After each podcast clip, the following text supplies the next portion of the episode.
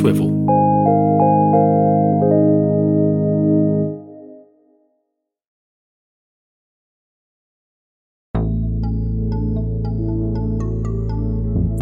From Swivol Media and the Product Bus, this is The Bootstrap. I'm Scotty Allen.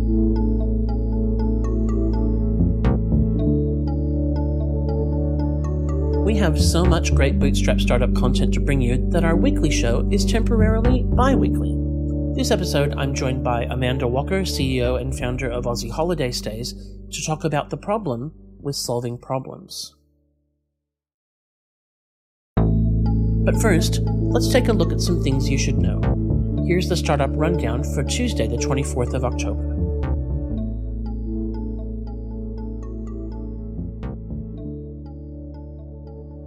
The numbers are in. The Australian VC scene has a long way to go in terms of gender equality and inclusivity, and as a result, money is being left on the table.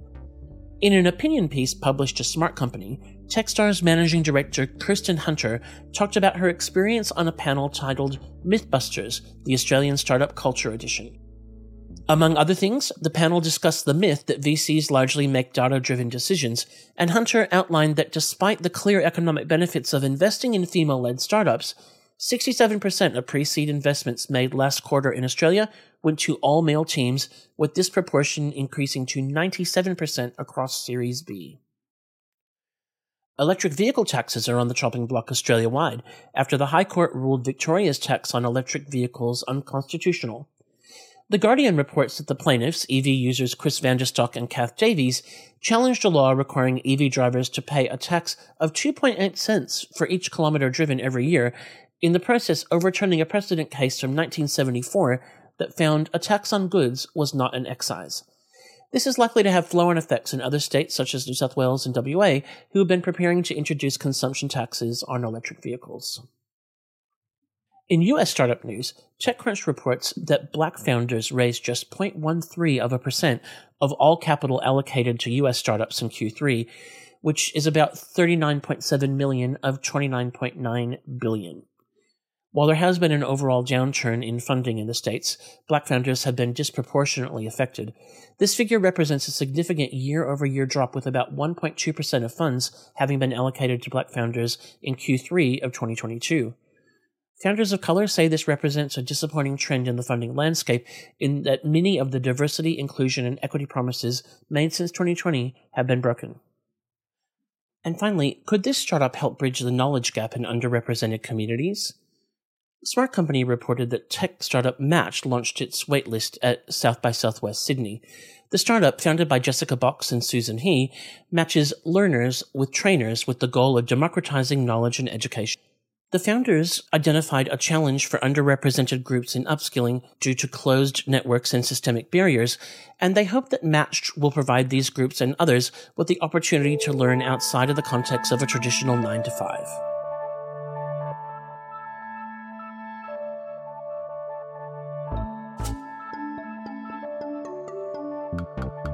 Well, if you've been around the startup space for any amount of time, you'll be pretty familiar with problems.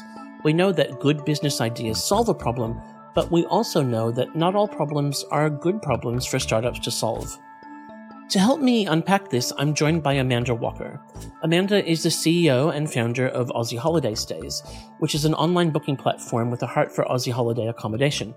Amanda is going to help us look at the challenges of finding the right problem to solve in the right way with some examples from her own experience. Amanda, welcome to the Bootstrap. Thanks for having me, Scotty. So, we talk a lot when we talk about startups about problems, the problem that we're solving, problem statements. Why is that such a focus and is it really important? I think it's hugely important uh, because you have to have a problem to solve to make people move into your startup and really engage with it. People are very happy to stay with what, what they know. So unless there is a problem that you are solving, people aren't going to jump on board what you're doing. I I love the way that you put that because one thing I think often that we don't or, or we underestimate in the process is even if our idea is amazing, we are asking people to change, and people will stick with systems that are terrible or that they don't like because they either don't see that they can actually do it differently or processes they can do differently. And so understanding that pain that is going to motivate them to actually fix is the way that I usually frame that that kind of problem statement. Absolutely. And also be prepared to do the hard yards. You're, if you can do it for your consumer to get on board, do it. Don't expect them to do it just even if you make it easy for them, be prepared to put in the hard yards and get them across the line. Absolutely. We can unpack that a bit as we go. So, what are some of the key things that we need to identify in order to be able to develop and test a, a problem statement? You need to talk to your consumers. And now I have a two way marketplace. So that means I've got two consumers to try and canvas, which doubles the the problems or the uh, the challenges, shall we say? But you need to talk to them, and you need to talk to a lot because you will often find there'll be outliers that may not talk to the whole, um, and you cannot uh, develop for every single person. So if you are able to talk to a lot, you get the majority view, and that is what you need to be trying to target. Mm. What What are some ways that you've done that in terms of validating the ideas for your own business? I was fortunate enough to be inside the short term accommodation industry uh, with my own holiday home, and that really, really helped. Having a foot in the door where you can relate uh, on a very personal level helped then expand my network in that industry. So, you know, the old cold call started off with, I'm a holiday homeowner too. And all of a sudden, they're not hanging up the phone. So, having mm-hmm. some experience in the industry that you're trying to crack and speak to uh, goes a long way. Mm. I love that that's where you started because often I see those conversations not really happening until uh, uh, someone's trying to sell something. And that is a, a much harder way to validate ideas when you've already kind of done the work. You think that you've got the thing that's going to light people up. And then find out that you've got to do that that market research. So that that's exactly where I want to start with people. Let's unpack that a little bit. How how do you identify who you should be talking to, particularly like in your instance where you know there's more than one persona or more than one type of user. How how do you identify who you should be talking to in the first place? So mine kind of took its own path because it's chicken and egg. I have to have the houses on the, the platform to then sell to the guests. So my first protocol was to get the houses and it worked that through. What was really interesting is when I really delved into it, I knew that property managers advertise their properties on their own website. And so I viewed them initially as a competitor. Uh, however, they've been some of the best collaborators. So I would say to anyone starting up, do a full list of who you think your competitors are, and then go and talk to them and work out whether they're actually competitors or whether they're going to be some of your best collaborators. It's an interesting concept because there are competitors and perceived competitors. Yes. And perceived competitors can be really bad ways of doing it that people are, are stuck to. I love that you've highlighted that because part of understanding what's there is being prepared to look at other people's stuff and realize, oh, this is really good. We don't need to do that bit. Maybe there's a way for us to work together rather than I've just got to take you down.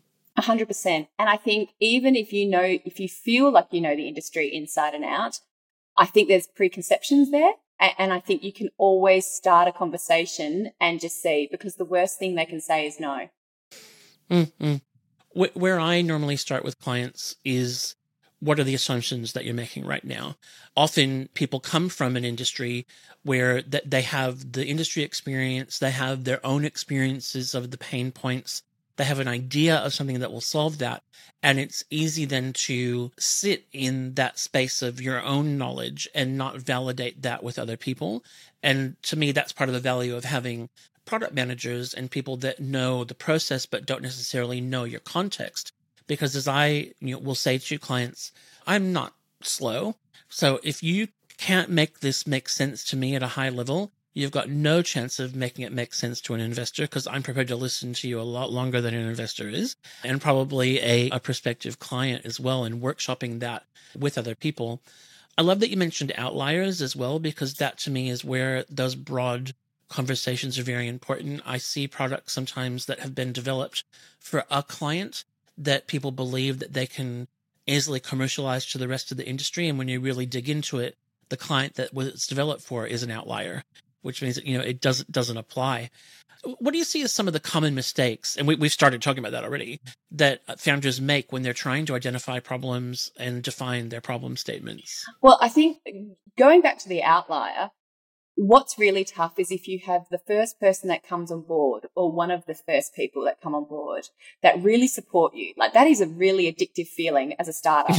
and if one of those happen to be an outlier, you can find yourself in all sorts because you almost get caught in a kind of trap of loyalty where you feel like, oh my goodness, you took a chance on me. Now you're saying this. And I really want to deliver that to you. But mm. when you mm. start to talk to more people, you realize actually that's not going to serve the greater masses. So that's a really challenging one. The other big thing as well is chasing every dollar.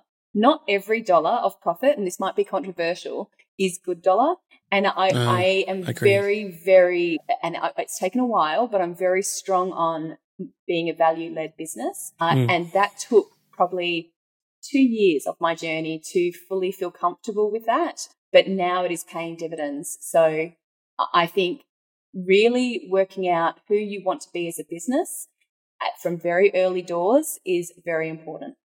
Yeah. Uh, uh, there's so much in that. The uh, I think that if we go back to the outlier piece, it's very hard when someone wants to give you business to not just want to do whatever it is it takes to win that business.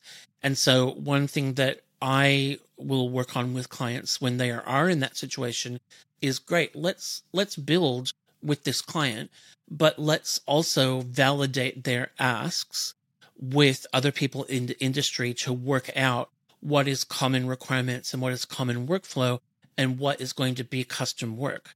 Because even if you do, and you know, I've been the first product manager in a couple of startups where they're at that point of scaling and normally have better processes now of onboarding people and delineating this is what our product does. This is what would be custom work. This is what we can't do.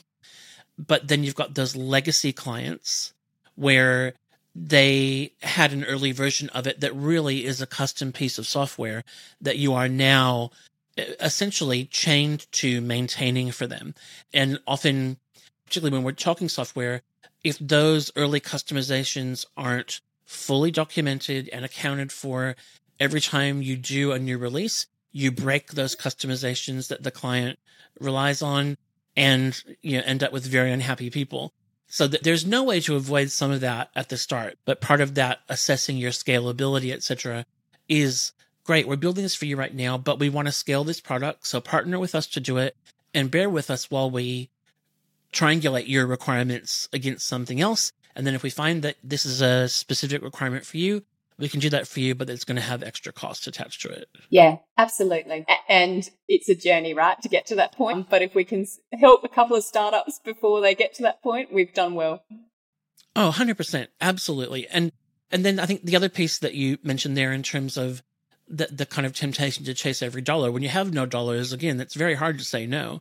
But part of working out like what, what your values are what that North Star is of what we're on about can help determine that. I did some things for clients early on in my like freelancing slash consultancy that I don't do anymore. And part of part of that is realizing that is not a great way to make money or that the expectations don't match, etc. You still have to deliver on those things, but I I know you know the, the how much the cost of easy money actually builds up and can turn into a really negative impact.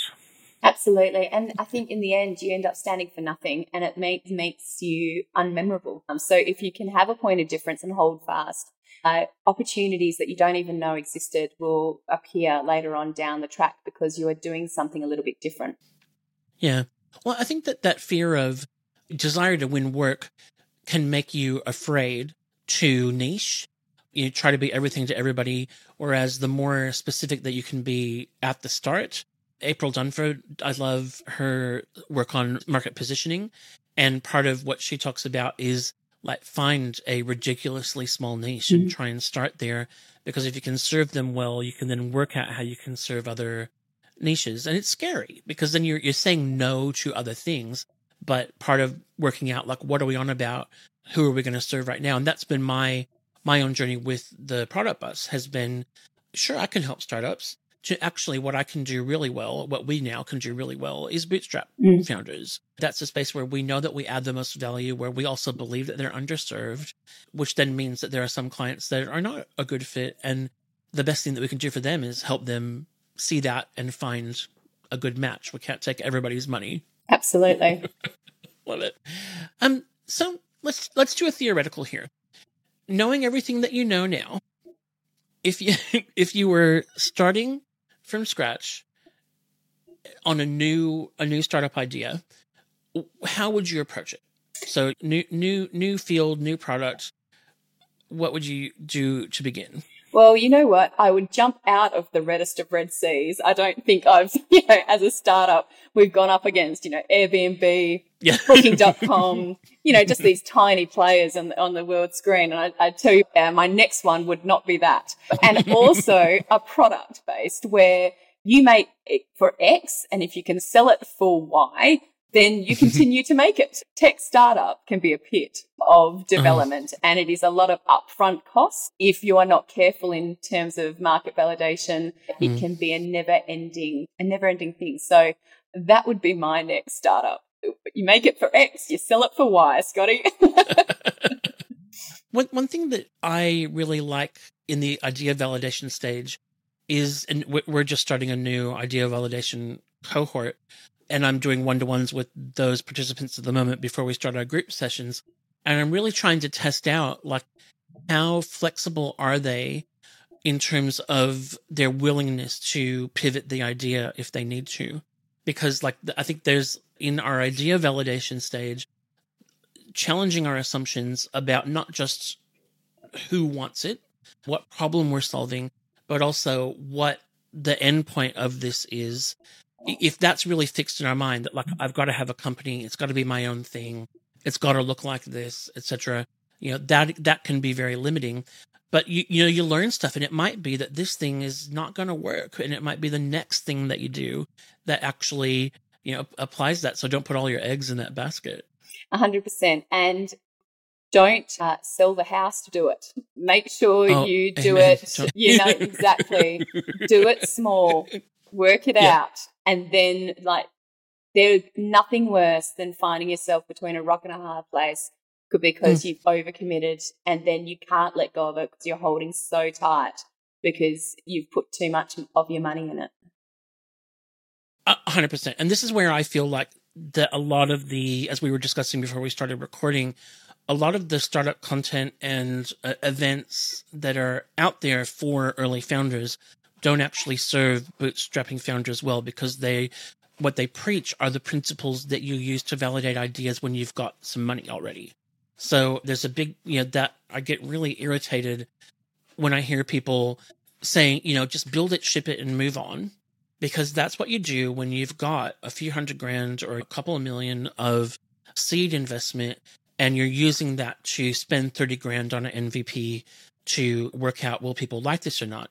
But people take that advice and they spend 30 grand, which is all they have on that MVP and then find it's not sellable. Where do you go from there? And that that's one of the reasons why we're focusing on that community in this podcast is to say like actually you can do that validation without touching and you shouldn't be you should be touching but without actually touching development mm-hmm. and starting on that process and i use the analogy it's a bit like if i decided that i think i wanted to build a house and then i invited a builder over to my block of land to start riffing on what that would be. Like you would never do that. You go to an architect you get plans. You don't go yeah it's going to be like you know i reckon three stories and whatever and i'll just i'll come back and see how you're going. Like we would never do that. But people do that with software. They do that with developers where they're like, sure, you know what to do, don't you?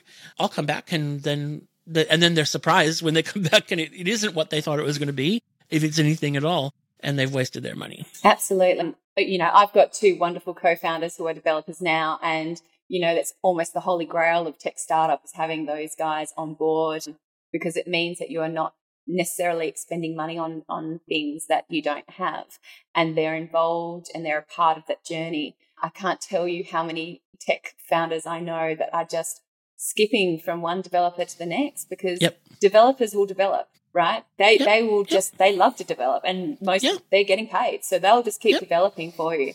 But that doesn't necessarily mean you're getting closer to a solution for your customers. It just means that you're developing more. So Mm. it can be a real battle. And the other thing, which might be a bit controversial, but you know, we all know the figures with startup and in relation to failure rates and all the rest, it's it's massive. Mm. But I think a lot of it comes from that idea, and you touched on it, this idea of bigger, faster, uh, uh, throw money at it. Um, that will be the way you do it, and you have to grow as quickly as you can. I can tell you, if I got investment at the start of my journey, I would be out of business because Yeah. I would have made mistakes, but on a bigger scale, and would have blown Mhm. through all of that money and thought, "Oh my goodness, there's no way forward from this." Rather than having to do it in little bits, making those mistakes with little bits, and then reiterating and readjusting um, Mm. and finding a way through. So I think, you know, sometimes investment is seen as the holy grail in startup, but a lot of the time I would say it's a large reason for why startups go under and the pressure of growing faster. It, it's not how businesses, sustainable businesses, are made. No, that's not going to be controversial here. Yeah. That's what we're about. but it might be controversial. No, but I mean, I, I think it's it's more an education piece for um, early stage founders because obviously, uh, when you look at the networks, the you know a lot of the events, etc., they are funded by people who have a financial interest in backing companies that have a likelihood of being successful. And so it's not so much that it, it isn't, I think, predatory by design, but it can turn into that when people, if they have nowhere else to, to go. And what I, what, what we find with some of our like bigger projects where, you know, it can be a bit like the Ramsay's Kitchen nightmares of startups where you're like, oh my God, how did this happen? And you've got a poor founder who's really tried their hardest to get something done, hasn't gotten there, doesn't know why, has the humility to say, I think I need some help here. And often you find is that they've had, they've got the passion, they've got the idea, and then they've been just kind of flung around like they're in a pinball machine by mentors and people giving them feedback that's pretty uneducated and not contextualized to go, just build something, just get it out there. And that for your, your bootstrapping founder who's still in their day job, who's saving every penny to build what they uh, believe in, that's the worst advice that you could possibly give. It takes longer, but actually then what you get is something that is more validated and and lower risk to yourself because you know if you find you know what this didn't work or this really isn't for me then okay you spend a bit of cash you spend a bit of time but you haven't dashed your entire livelihood on something that was bound to fail Yeah, absolutely. so when we think about identifying the problem finding that problem that's going to motivate people to change their behavior to solve. If you could only give a founder one piece of advice in tackling that, what would it be?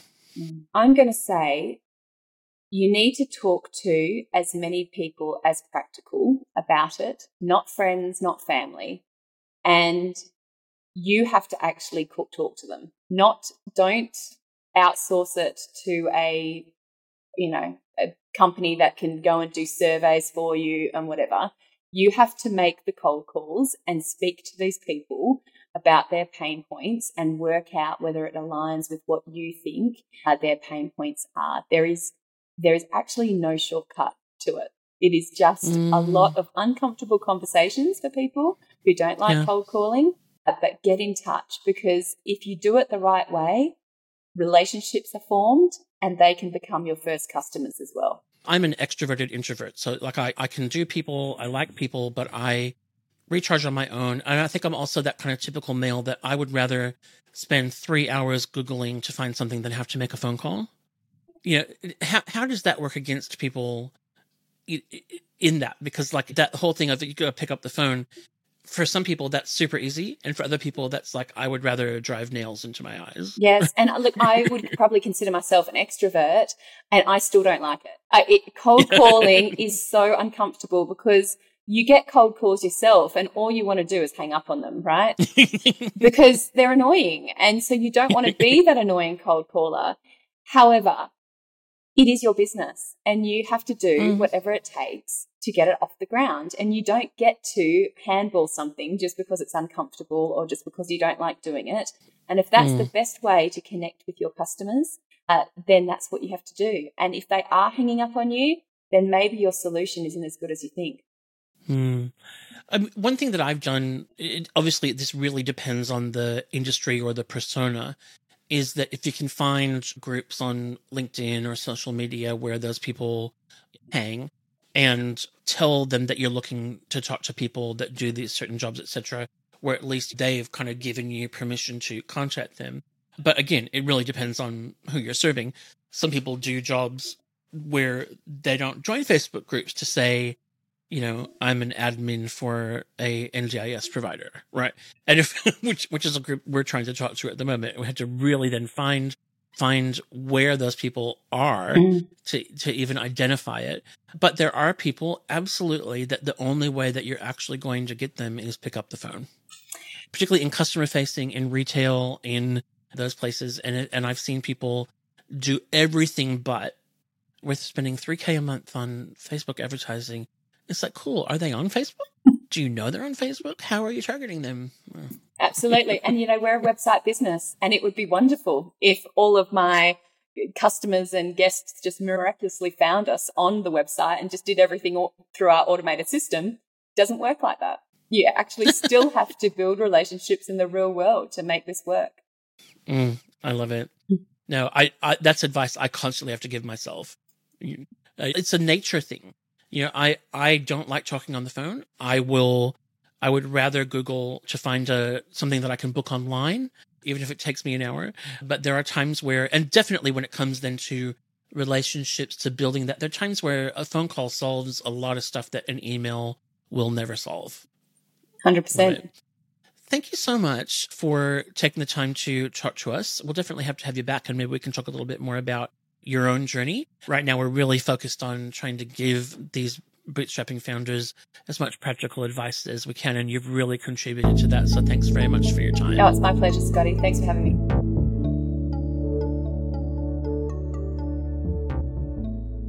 And that's it for the Bootstrap for this week. New episodes are coming every Thursday with the occasional bonus episode like today. So don't forget to subscribe or follow the show wherever you listen. And of course, we would love a positive rating and review to help other people find the show. We are working on our social media presence, but for now you can find the product bus on most platforms and interact with the Bootstrap post there. We would love to hear from you. The Bootstrap is a production of Swivol Media and the Product Bus. It was developed by me, Scotty Allen, and Declan Magee. This episode was written and produced by Declan Magee. We were edited by Sammy Perryman, sound design and mixed by Rob Clarke. If you're an early stage founder looking for resources and practical help, check out theproductbus.com and get in touch.